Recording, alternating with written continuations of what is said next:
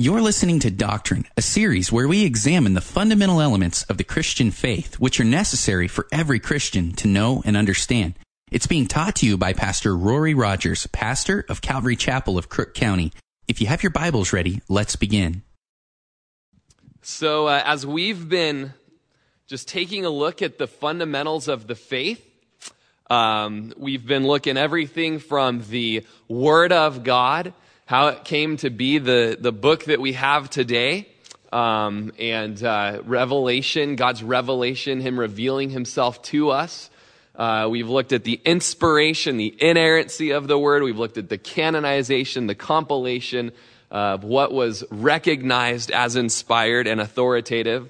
Uh, we've looked at creation uh, how God created the world, and when He was done creating, He saw that it was good. Uh, just before that, actually, I skipped. We looked at the Trinity, uh, the the three persons of the Godhead. Then we looked at creation. Then we looked at how God created man in His image uh, to reflect His glory, to reflect His attributes. And uh, last week we studied the fall, how man fell from uh, relationship with the the Father and uh, tonight we're going to look at our salvation, or uh, what's known as the doctrine of soteriology. The doctrine of soteriology. So, salvation is uh, the deliverance from danger or from suffering. Most of us probably get that. It means to deliver or to protect from harm. Uh, it gives the idea of victory. It gives the idea of health and preservation. Sometimes they use it, uh, the Bible uses the word saved to refer to our salvation. You guys have all heard that. Got some evangelists in the room.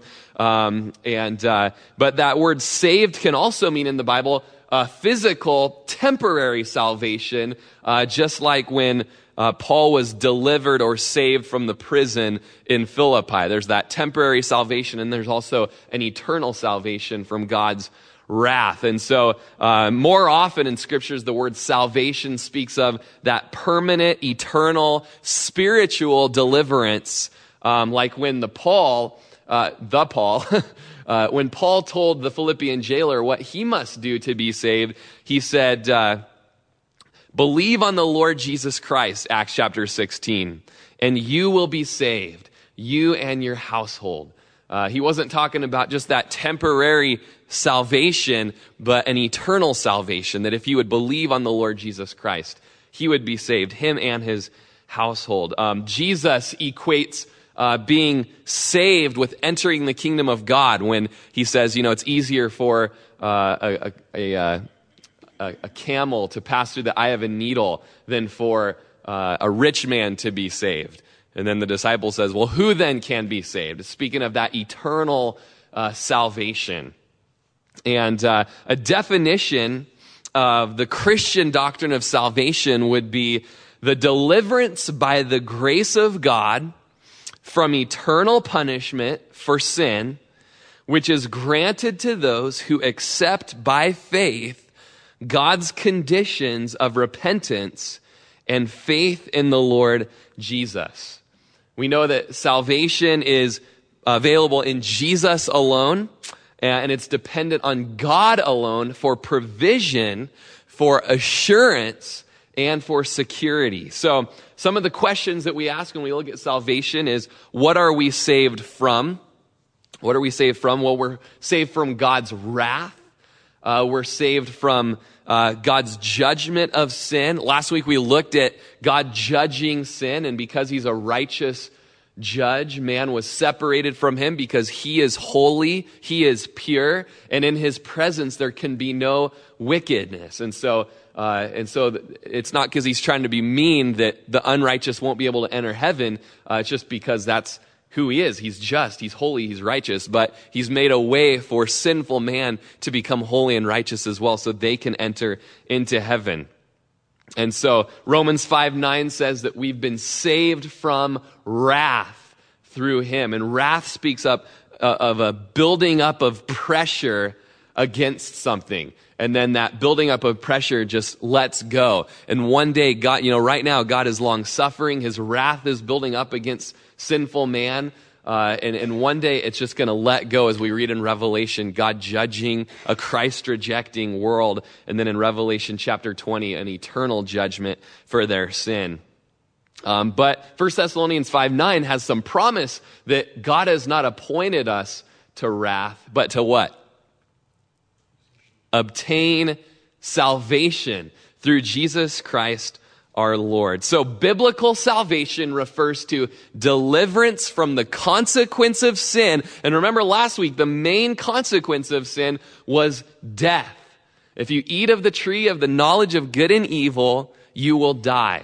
And so we see Adam eventually dying. We see an animal dying for, to cover Adam's sin. And we see uh, eventually, Revelation chapter 20, a spiritual death, a second death. And so biblical salvation is deliverance from the consequences of that sin. Oh, always love that spillage of the water. So I love that God created evaporation. So that is such a good thing. So we're saved from God's wrath. We're saved from eternal death. We're saved from judgment against sin. Who does the saving? Who does the saving? Um, only God can remove sin and deliver from sin's penalty. Titus chapter 3, verse 5. We're going to be going through tons of verses uh, tonight. So uh, if you can't go there, maybe just make a reference in your notes to it. And just maybe if it's hard for you to concentrate, just close your eyes. Not you, Suzanne, because you're sleepy. Don't close your eyes. But close your eyes and maybe just listen because these, you know, there's so many verses on salvation. It's like, where do you start? But every time you read one, you know, they're just like honey on your lips, you know. Uh, so Titus 3.5 is a major verse, says that we're not saved by works of righteousness, which we have done, but according to his mercy, he saved us through the washing of regeneration and the renewing of the Holy Spirit. So, how are we saved? Who does the saving? You know, not us, not by works that we've done, but by He who washes us, He who regenerates us, He who renews us by the Holy Spirit. How does God saved? Um, uh, God rescues us. He rescues us through Christ. John chapter 3, verse 17 For God did not send his Son into the world to condemn the world, but that the world through him might be saved. And so, specifically, it was Jesus' death on the cross and his resurrection that achieved our salvation. God did not send his son into the world to condemn the world, but that uh, through the world, uh, through him, the world through him might be saved.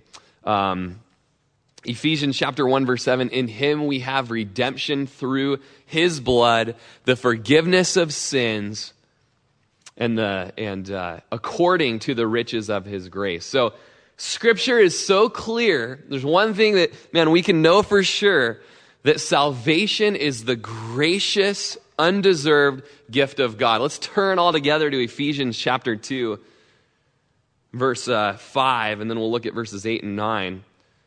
Probably one of the favorite clear cut passages in Scripture that salvation is a gift that is undeserved by us. And you probably have some of it memorized. Ephesians 2 5, even when we were dead in trespasses, he made us alive together with Christ. By grace, you've been saved. So, where were we in the equation? Dead. Dead in trespasses. What did he do? Made us alive. By grace, you've been saved, in parentheses there. And then jump over to verse 8.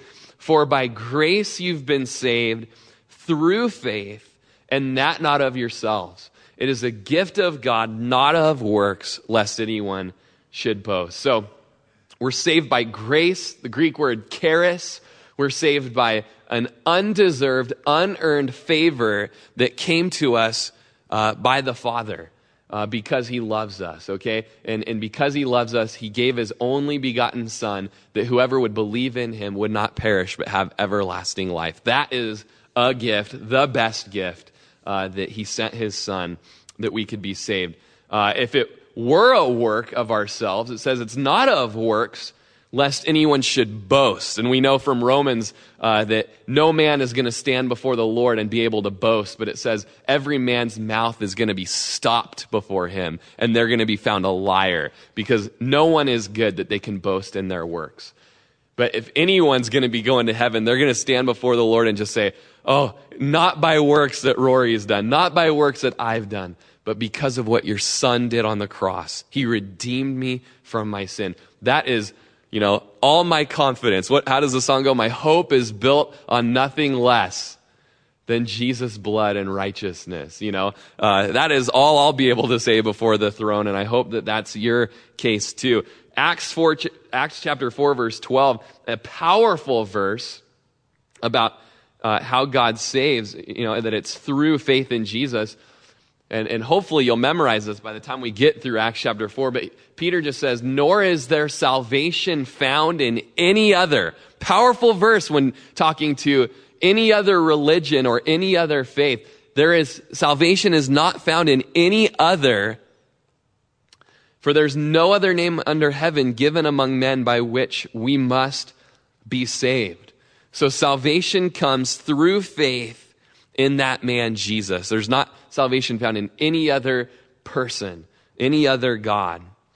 And so, how do we receive salvation? Well, we receive salvation, it is by grace through faith, okay? We receive salvation through faith. Faith is the means by which we are saved. Um, and so, first of all, we must hear the gospel. Faith comes by hearing, Romans chapter 10, and hearing by the word of God. Okay, so we hear the gospel, the good news of Jesus' death, burial, and resurrection. Uh, and you don't have to flip the Ephesians 1.13 says, In him you trusted after you heard the word of truth, the gospel of salvation, in whom also, having believed, you were sealed with the Holy Spirit of promise. So after we heard the good news, uh, we were able to have that faith.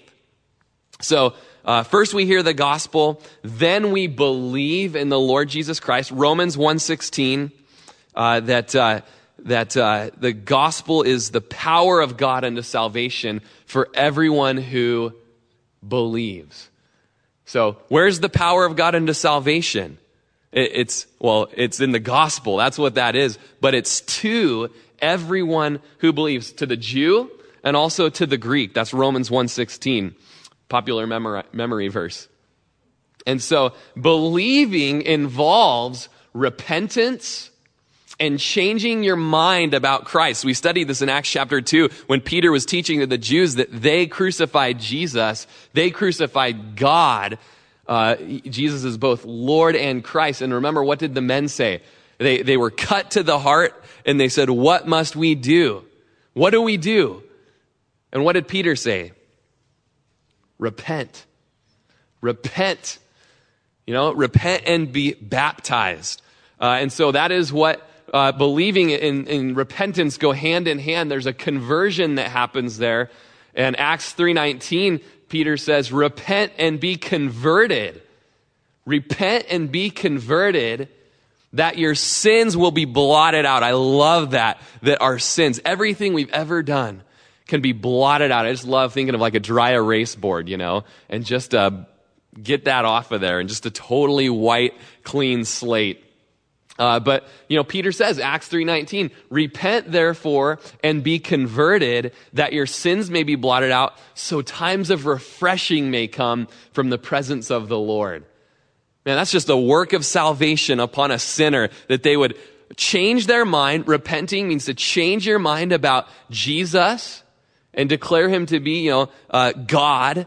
And then also repenting is changing your mind about your sins and recognizing that, you know, your sins separate you from God, that your sins are harmful, that your sins are an offense to the holiness of God. And if you'll repent and change your mind about those times of refreshing come, do you remember that time in your life when life wasn't refreshing because of your sin? And then when you repented and you received Jesus Christ uh, your sins were washed away, and times of refreshing came. And so, uh, also, repentance and calling on the name of the Lord, Romans chapter 9, uh, or chapter 10, verses 9 and 10, uh, is, a, is a you know, probably one that you guys own. I'll just flip over there real quick. 10, 9, and 10. And, and we'll reference this a lot tonight, so if you get it this time, you'll, you'll own it. If you confess with your mouth the Lord Jesus and believe in your heart that God raised him from the dead, you will be saved. For with the heart one believes unto righteousness, and with the mouth confession is made to salvation. So, a calling on the name of the Lord, declaring Jesus to be God, a confession of Jesus and who he is and that he rose from the dead, uh, you'll be saved. And so uh, notice these aren't works, but these, this is just faith. We're not saved by works, but we're saved by grace through faith. Uh, there's a lot of false theories of the atonement. You've probably heard of some of these. I'll give you uh, some of them. We have the, now, an atonement, we're speaking of the wiping away of our sin, okay, or the covering of our sin. It's an Old Testament word that speaks of covering over the sin. And there's false theories of how salvation works and how atonement works. There's a lot of them.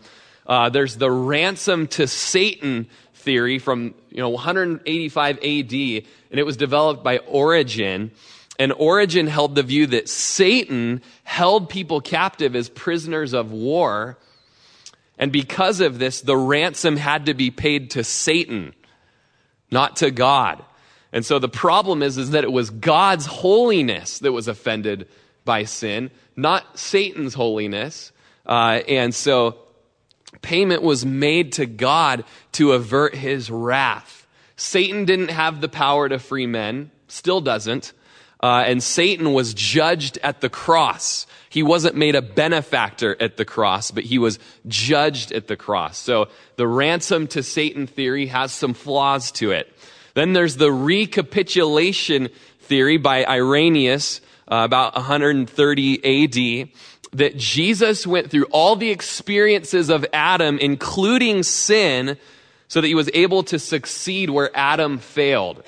We know that that is an error because although Jesus is known as the last Adam, we studied that last week, or the second Adam, he had no personal encounter with sin in that he sinned. He was tempted, but he didn't sin. He was considered sinless. Uh, Hebrews uh, talks about that a lot, that he was uh, tempted in all points as we were, but yet without sin.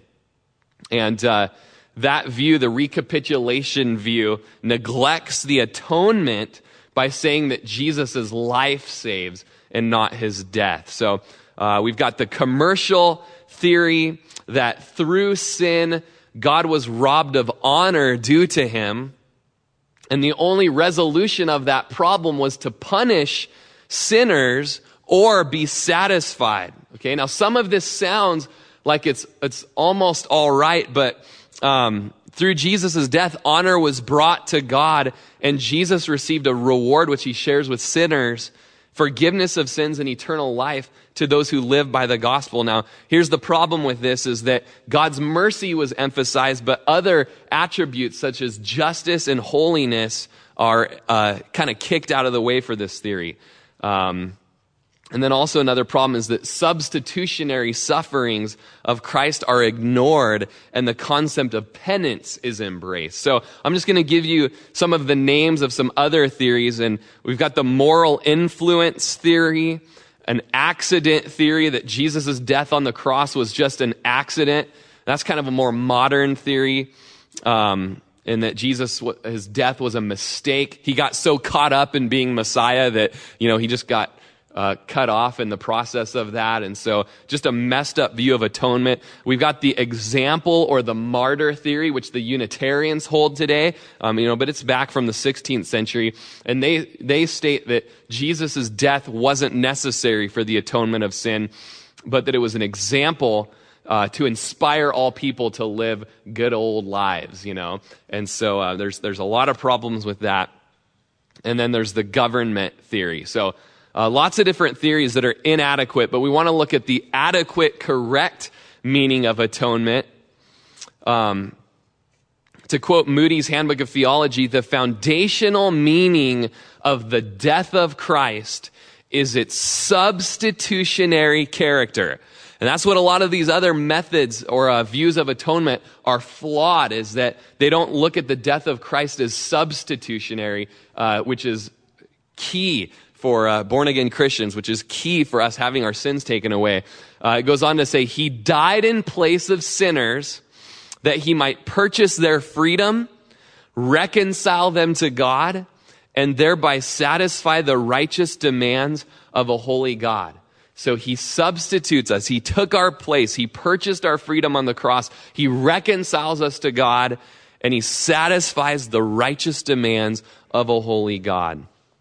I'm going to give you about, um, probably by tonight, by the time we're done, we'll have six terms that explain the meaning of atonement all throughout the scripture. They're kind of interchanged words or, or words that different translations translate them differently, but, um, but keep in mind, uh, substitution is, is key, okay? Uh, so number one, a term that explains atonement is the, the important one. Substitution, okay? Or, and very important one. Substitution.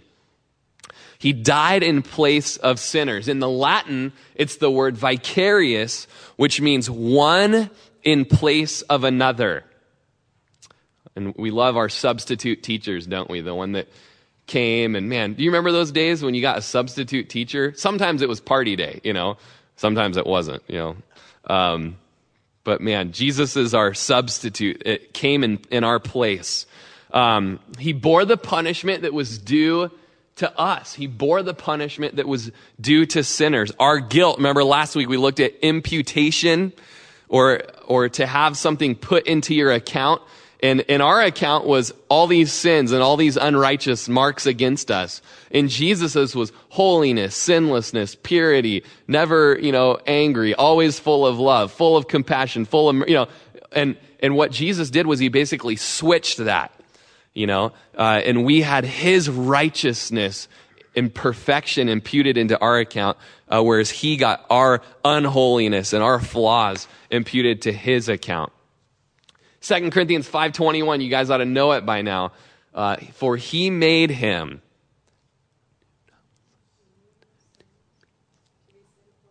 You guys are like, I don't read lips. Okay. He made him who knew no sin to be sin for us that we might become the righteousness of God through him or in him. And that's, that's substitution right there, guys.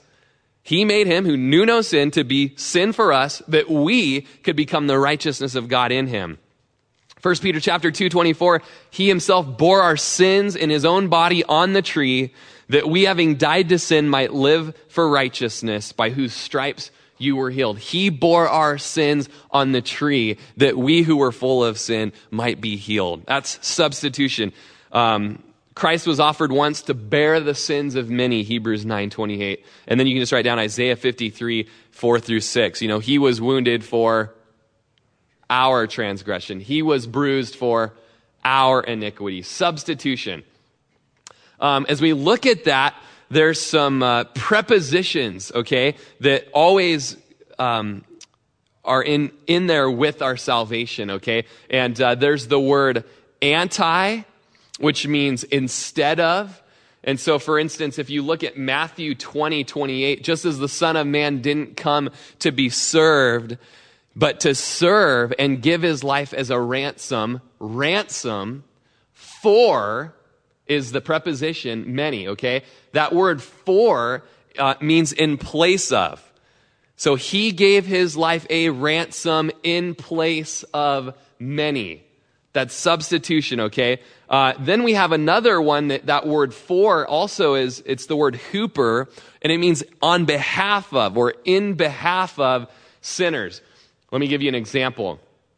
Uh, he gave himself a ransom for or in behalf of all to be testified in due time. That's 1 Timothy 2 6. There's a whole bunch of those, but it's always talking about, you know, in place of or um, instead of sinners. He was the ransom instead of us. He made him who knew no sin that we might become the righteousness of God. Um, or he suffered once for sin, the just for the unjust.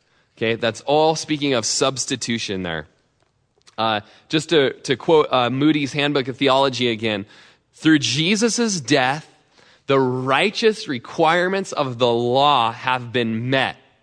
It was a legal transaction in which Christ dealt with the sin problem for the human race. Isn't that awesome? A legal transaction which, for which Christ dealt with the sin problem for the whole human race.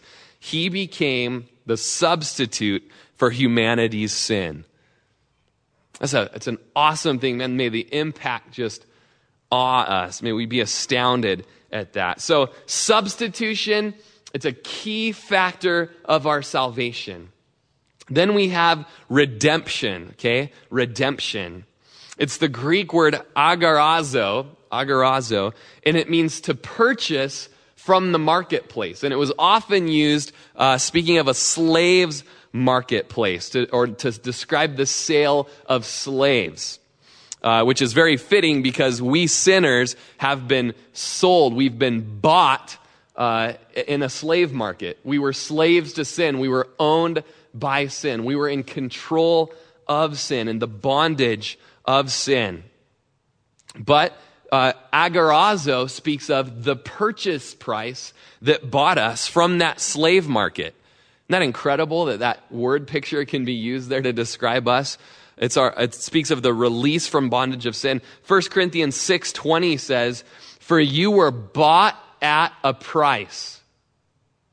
From that slave market. You were bought at a price. Therefore, glorify God in your body and in your spirit, which are God's. So now we're Christ's slaves. We're slaves to righteousness, to do his will. Our members no longer are slaves of unrighteousness, but now we're slaves of righteousness because we've been purchased, we've been redeemed. You've been bought at a price. Now don't be the slaves of men, Paul tells us in 1 Corinthians.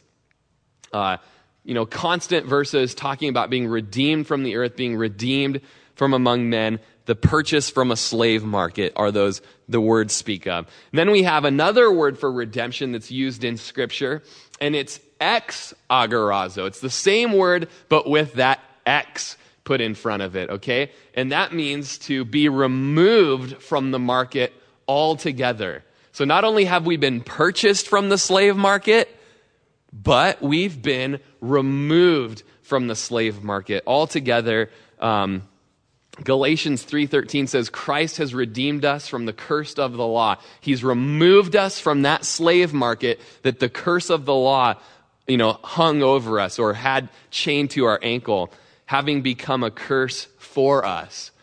For us. There's that word for. And it's written, cursed is everyone who hangs on a tree. A third word uh, for redemption is lutroo.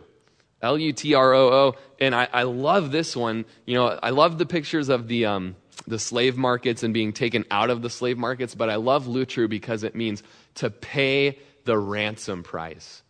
To pay the ransom price. And the Son of Man did not come to be served, but to serve and to give his life as a ransom for many.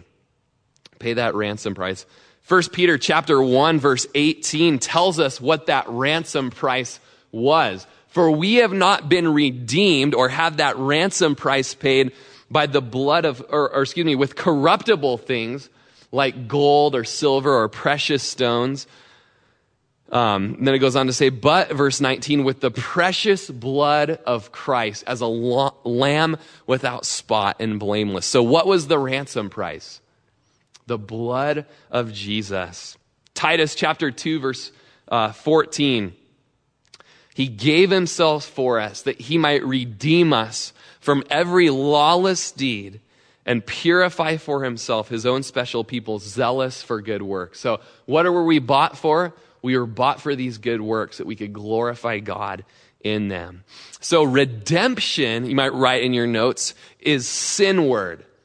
Okay, it's a sinward action. Mankind was in bondage to sin and it, and it needed a release from the bondage of sin. And so that redemption is sinward. Then we have, so we've got substitution. Substitution, the just took the place of the unjust. Then we have redemption. We've been bought, we've been purchased from the slave market out of the slave market. The ransom price has been paid. So, substitution, redemption. Thirdly, reconciliation. Reconciliation, which speaks of fellowship restored. Re- fellowship restored. It's the Greek word katallasso, which means to effect a change. To effect a change. Okay, so sin had built up a wall between God and us. We were at war with God. We were at enmity with God. Uh, you know, we were um, just in rebellion against God. Uh, Isaiah tells us in chapter 59, verse 2, your iniquities have separated you from God. There was a separation. There was a disconnect of the fellowship that we had in the Garden of Eden. We used to walk with God in the cool of the day and, and pray and talk to Him. And then our sins severed that fellowship. But because of what Jesus did, that wall was torn down, the middle wall of separation torn down, and fellowship restored to God. Do we realize what an incredible thing that is? I mean, it's in Him that, that we even exist. I, don't want to be apart from Him. You know, I don't want to have um, no hope. I don't want to be subject to uh, that wrath. Um, you know, and it went on to say in Isaiah 59, your sins have hidden his face from you so that he will not hear. That's the wall that was built up. Our sin hid his face from us that he would not hear. Colossians 1:21, we were alienated. We were alienated and enemies in our mind by wicked works. And yet now he's reconciled us in the body of his flesh, it says there in Colossians chapter 1, through death to, pre, uh, to present you holy and blameless and above reproach in his sight. So, how was that middle wall torn down? How was the fellowship restored? Through his body, through his death. Uh, he presents us holy and blameless. We're reconciled to God. Um, James 4 4 tells us, you know, you adulterers and adulteresses, do you not know that friendship with the world is war against God? Whoever therefore wants to be a friend of the world makes himself an enemy of God. But through Jesus, hostility was removed. And so Romans 5:10, flip over there with me if you will.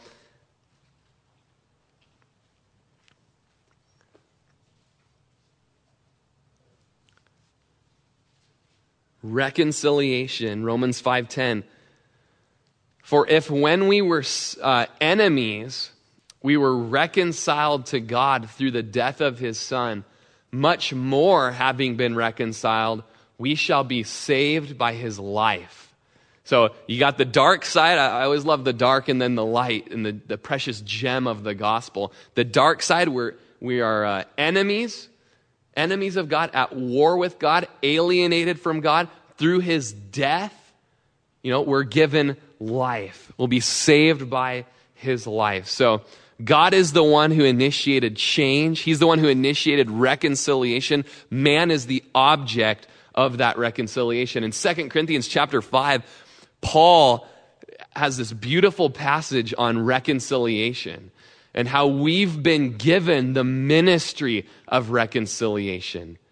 You know, we implore people, we plead with people on Christ's behalf. We're ambassadors of God. We plead with people to be reconciled to God. No longer do we see people as just mere men, but we see souls, he says there in 2 Corinthians chapter 5. And we're just compelled to be witnesses. We're compelled to tell people about uh, this reconciliation. You know, we beseech, you know, be reconciled to God, 2 Corinthians chapter 5, verses 18 through 19. So reconciliation is man word. Man was the one that had moved out of fellowship because of sin, and man needed to be reconciled to renew that fellowship. And that, of course, came through Jesus. Uh, we have, uh, so substitution.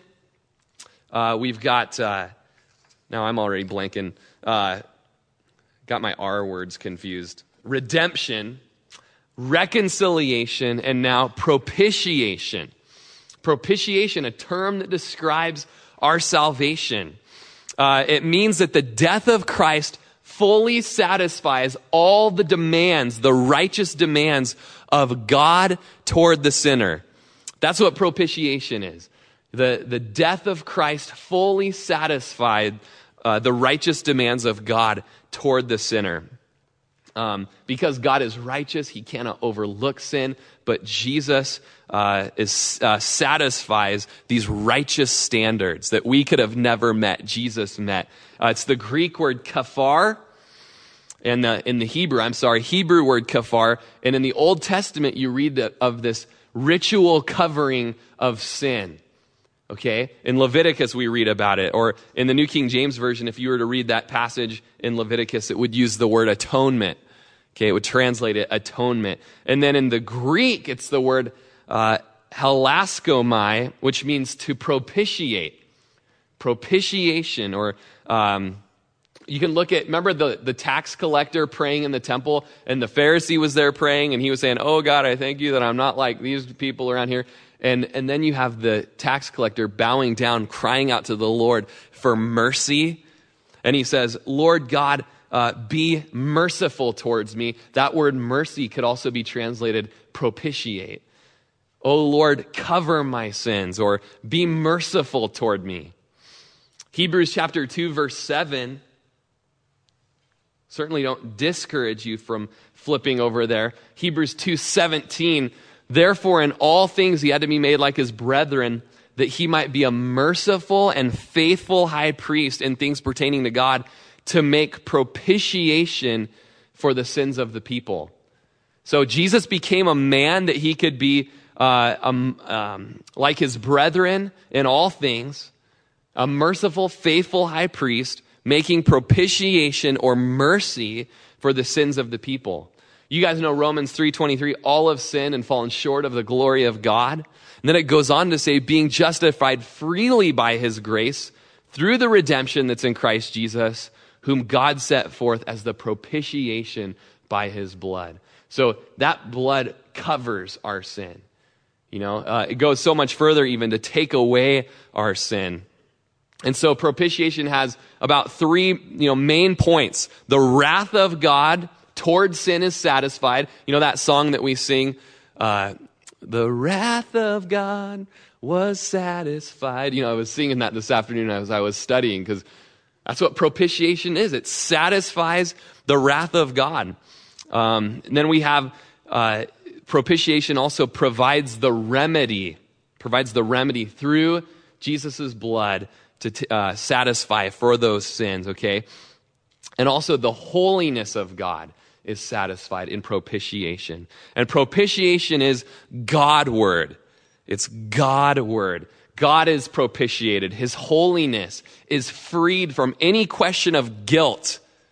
And it's satisfied by the death of Christ. Now, when we come into heaven and we have our ambassador, or when we have our ambassador, we have our mediator between God and man, Jesus Christ, he's going to be able to say, My blood covers this man or this woman's sin, and, and God's holiness is satisfied in that because we've been covered by the blood of Jesus.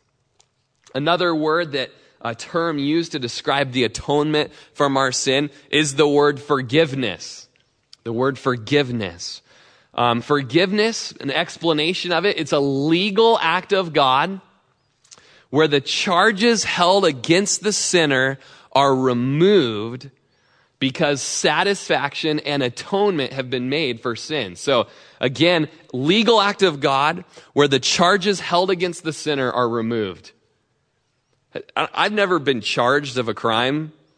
I crossed the lane of traffic once and hit somebody in the snow and got a ticket and the judge gave me less of a fine. Maybe some of you've been charged of a crime and stood before a judge, but what sweet relief uh, when you were forgiven when that if that happened, maybe it didn't happen. You can imagine if it had happened to just have that charge removed.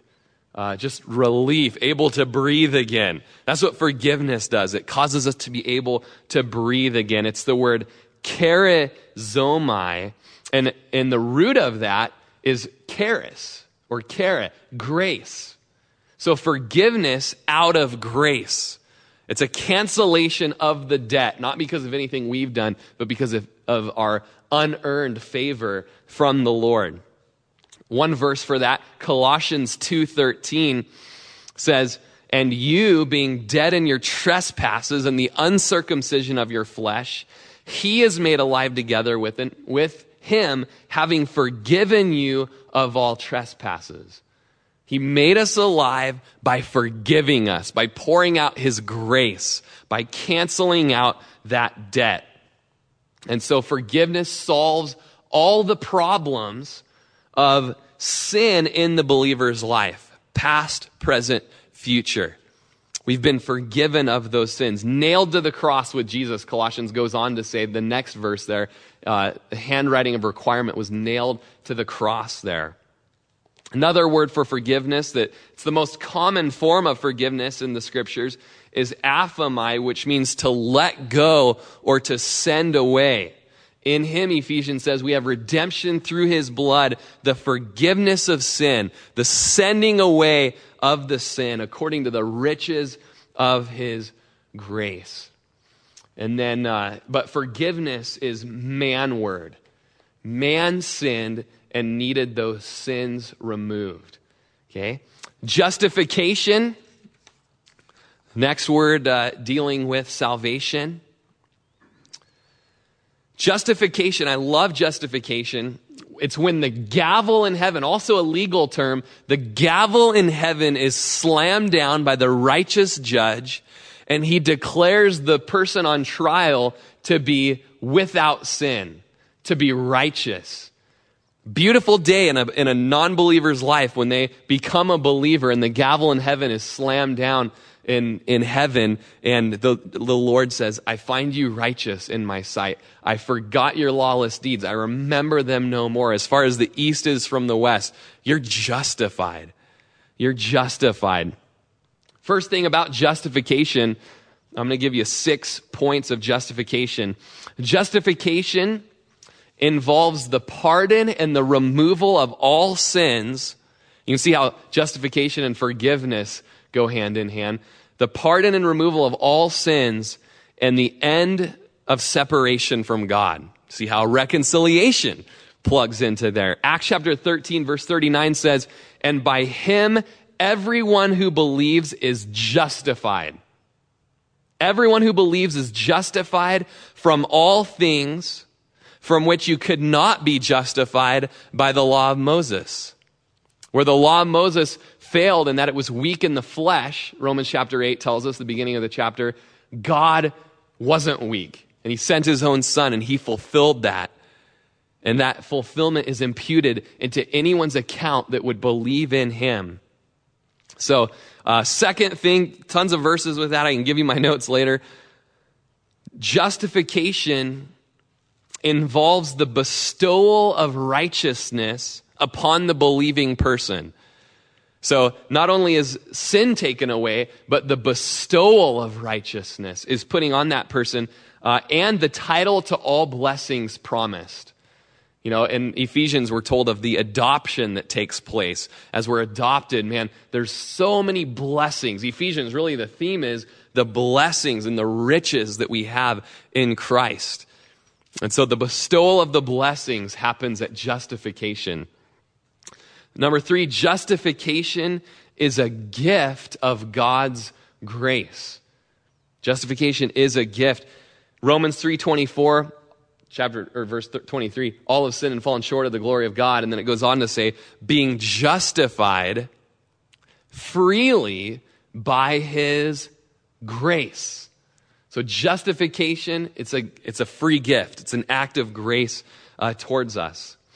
Number four, justification takes place the moment a person has faith in Christ. Romans chapter 4, you might flip there. Verse 2. For if Abraham was justified by works, he has something to boast about, but not before God.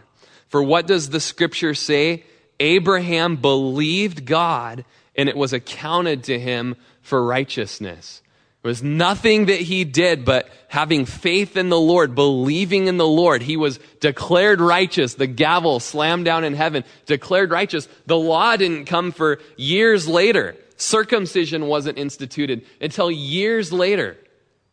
But the moment he believed in the Lord, it was imputed or accounted, put in his account for righteousness. Number five, the grounds for justification is the death of Christ. Again, much more than Romans 5 9. Having been justified by his blood, will be saved from wrath through him. So, uh, the grounds for justification is his blood. And then finally, with justification, the means of justification is faith. And let's look at Romans 5 1.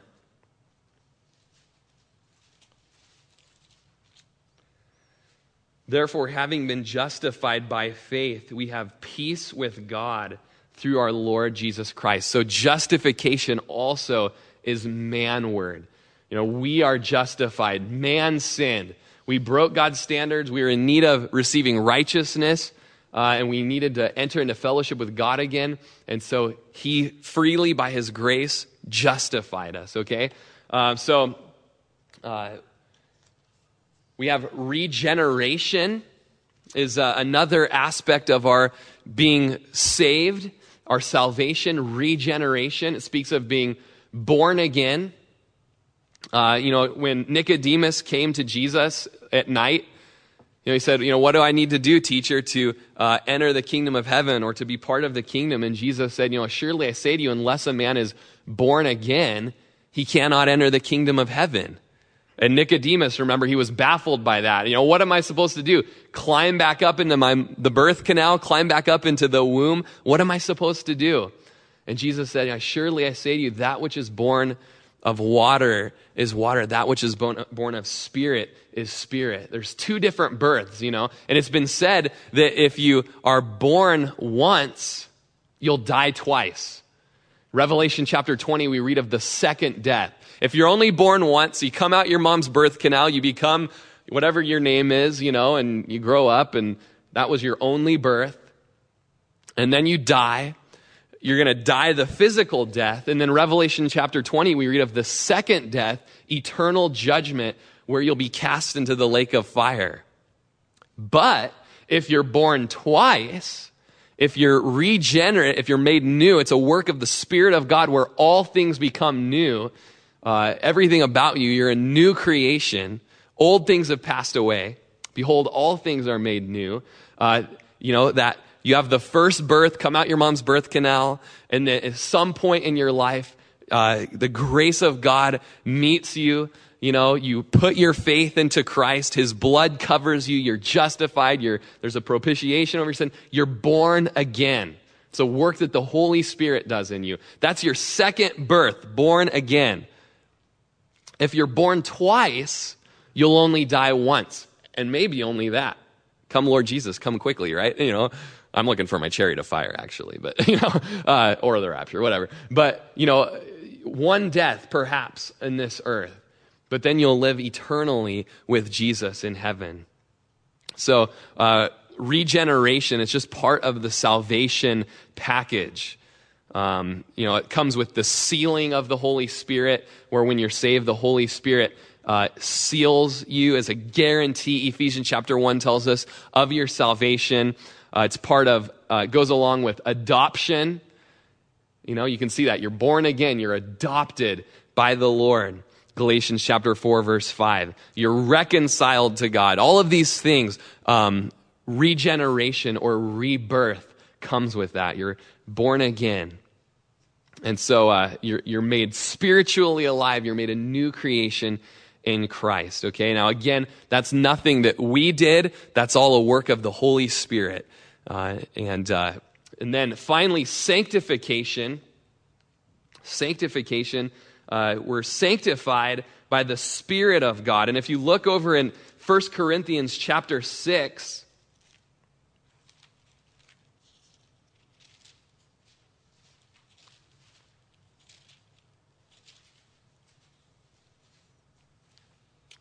verse 9. Do you not know that the unrighteous will not inherit the kingdom of God? Do not be deceived.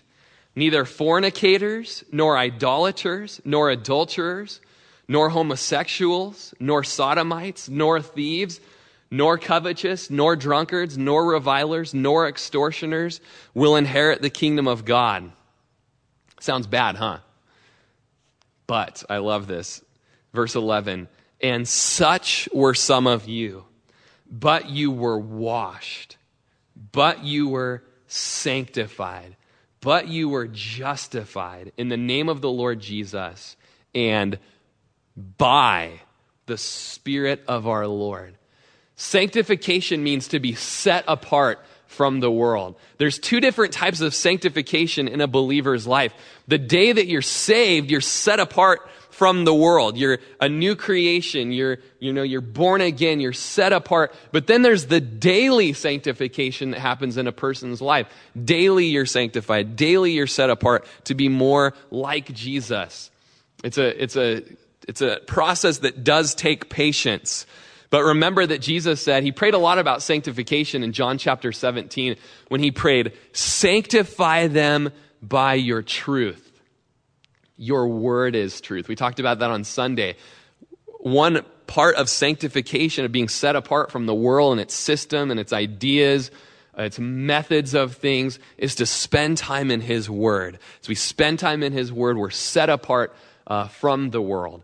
And, uh, it's a, and it's an exciting thing. And, you know, until the day we see Jesus face to face, we're not going to be sinless. But the process of sanctification just, you know, it puts off sin out of a believer's life more and more and more until finally, when we see Jesus face to face, you know, we're going to finally be sinless in, in heaven. But uh, as far as right now, we're just that process of sanctification, a work of, excuse me, a work of the Spirit. Be encouraged you know, every single one of us is being sanctified at a different rate. And uh, man, I just encourage you to spend more time with Jesus, spend more time in His Word, uh, and that sanctifying will just continue a, a, a good, steady pace. And that's an encouraging thing to be sanctified, to not, you know, I just love that. 1 Corinthians chapter 6, you know, all these people are not going to inherit the kingdom of heaven. Don't be deceived. But you, You've been washed by the Lord. You've been washed by his blood. You've been sanctified and justified. It's a work of the Spirit of our God. And so we're actually going to end there tonight. Uh, sanctification. And actually, we do have more time than I thought we did, so that's good. I don't know how I busted through 11 pages of notes like that, but Gloria Dei, or however you say that. um, but one thing, um, which I don't think we're going to get to do a whole study on it, in this series. I don't think we'll do that. It's just really cool to look at God's plan of salvation uh, throughout the scriptures from day one of sin. Kind of opened up uh, Sunday morning with that. And as you look at, you know, Genesis chapter 3, um, you know, Adam uh, had sinned, Adam and Eve had sinned. The wage of that was death.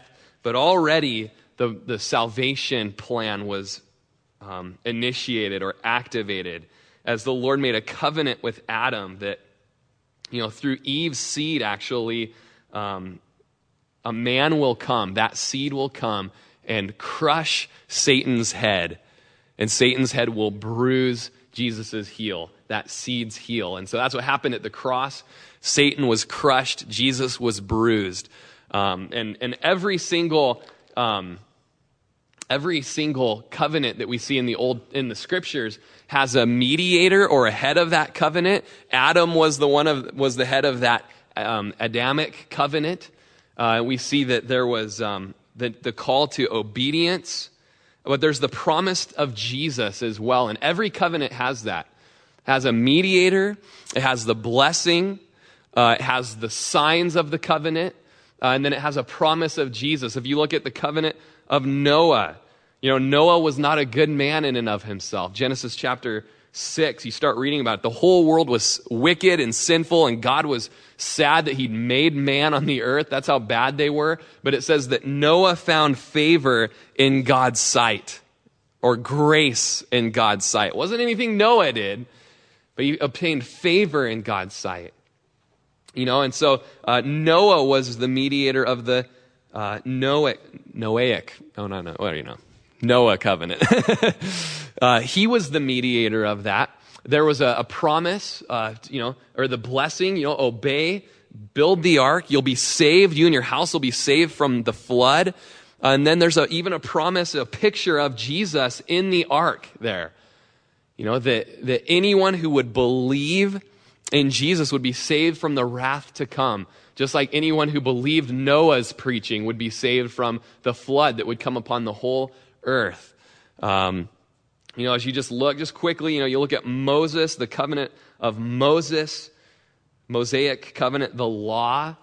Uh, Noah is the head or the mediator of that covenant.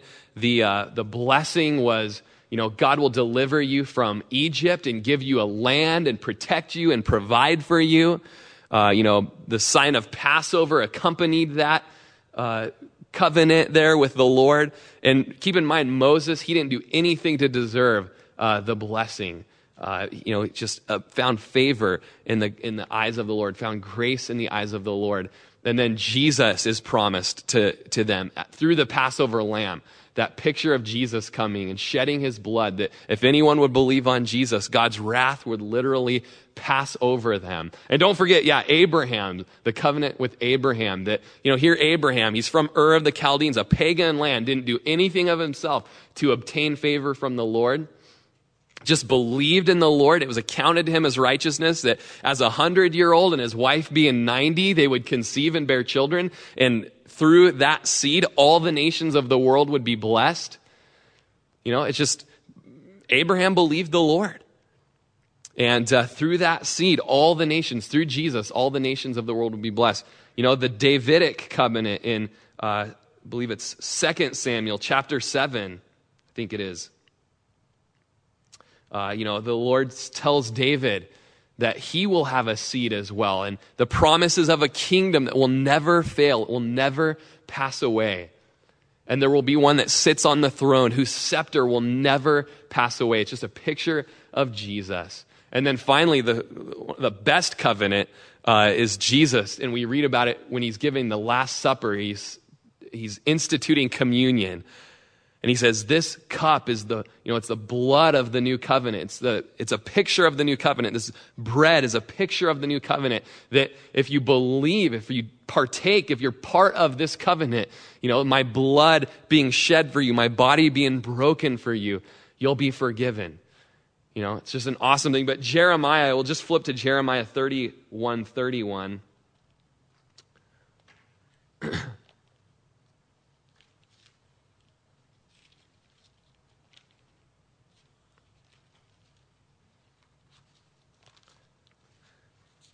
New Bible, the pages are kind of hard to flip here.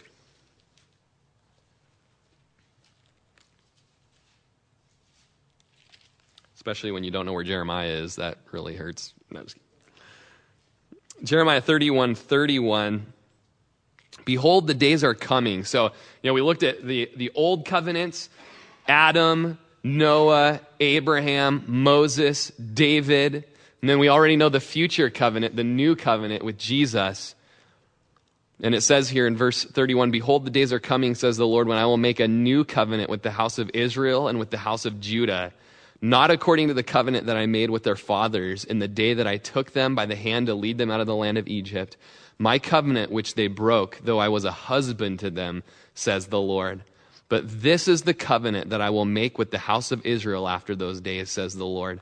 I will put my law in their minds and write it on their hearts and I will be their God, and they shall be my people. No more shall every man teach his neighbor and every man his brother, saying, Know the Lord, for they shall all know me, from the least of them to the greatest of them, says the Lord. For I will forgive their iniquity, and their sin I will remember no more. So, you know, all the other covenants, you know, man failed, man broke. Uh, but the new covenant through Jesus, it's not going to be written on tablets of stone, but it's written on our hearts. You know, it's written on our hearts. We have this, uh, the Spirit of God inside of us, helping us to live that sanctification process that takes place. And uh, we're going to close there. We'll go ahead and pray. Stuart wasn't feeling so hot, so he took off and went home. So if Frank wants to come lead us in a song, then we'll. Nope. Okay.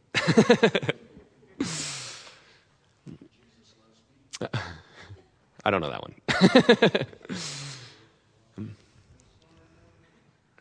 You're out of order. Just kidding, buddy.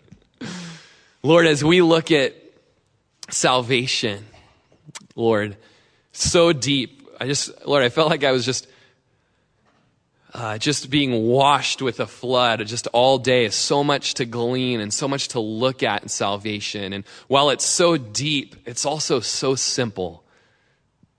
Lord, just as you say, just to the Galatians, just, you know, don't let any, anyone trick you uh, away from the simplicity that's in Christ. So, Lord, while, while the gospel is so simple, it is so deep as well. Lord, we thank you for redeeming us, Lord, for paying the ransom price to get us out of the slave market. Lord, we thank you for being the sacrifice or the substitute. Lord, for taking our place on the cross, a place that was meant for us, Lord. Lord, thank you for the propitiation and the forgiveness and the redemption. Thank you for the justification, Lord. Lord, we just pray that by your Spirit, you would just do a work in this church, Lord, of opening men and women's eyes to see the truth of salvation. Even what you've saved us for, Lord. You've saved us for good works that we might glorify you. Lord, just do that work of your Spirit, justifying. Lord, for those that are justified, Lord, that you would sanctify. Lord, sanctify, set us apart, God. Lord, day by day, Lord, may we spend time in your truth. Your word is truth. Lord, we thank you that when we were dead in our sins, wounded and broken by our transgressions, you made him who knew no sin to be sin for us, that we might become the righteousness of God through him. We're not worthy of salvation. We haven't done one thing that merits eternal life or forgiveness of our sins. But Lord, you're the God that seeks relationship with us.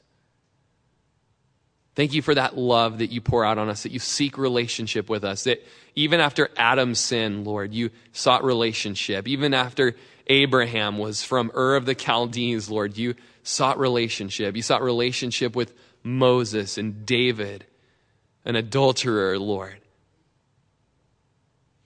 And Lord, thank you. Your plans are so perfect that the new covenant in Jesus is so much better than the old one written on tablets of stone, and that you wrote them on our hearts. Just like Romans 8 says, where the old covenant was weak and that it was weak in the flesh. Lord, you came and were obedient and perfect and sinless. That whoever believes on you won't perish but have everlasting life.